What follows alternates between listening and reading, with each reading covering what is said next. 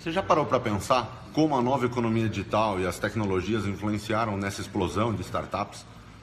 Bem, com o desenvolvimento na indústria de base tecnológica global e a chegada da chamada era da quarta revolução industrial, as tecnologias antes caras e muitas vezes inacessíveis e indisponíveis, hoje estão muito mais à disposição de todos os empreendedores, tanto pela oferta quanto pelo custo, o que permite que cada vez mais um número maior de startups digitais possam surgir e se apoiar nessas soluções para desenvolver as suas inovações a investimentos cada vez menores e com maior agilidade. Aumento da cobertura de conectividade, o acesso à internet cada vez mais democratizado, os modelos de negócio e inovações que contemplam software, hardware, firmware, cloud service, big data, inteligência artificial, machine learning, blockchain, vem conquistando cada vez mais novos segmentos de mercado e promovendo a chamada disrupção.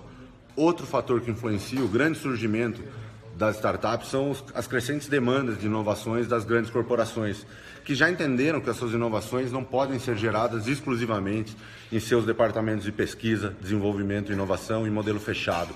É preciso se aproximar das startups, elas têm maior disponibilidade para errar, maior agilidade para experimentar e também para aprender. Existem grandes exemplos de empresas que começaram como startups e hoje são verdadeiras gigantes de impacto global que figuram entre essas maiores empresas valiosas do mundo. Entre elas estão nomes como Apple, Google, Microsoft, Amazon, YouTube, LinkedIn, Dropbox e tantas outras que fazem parte aí do nosso dia a dia.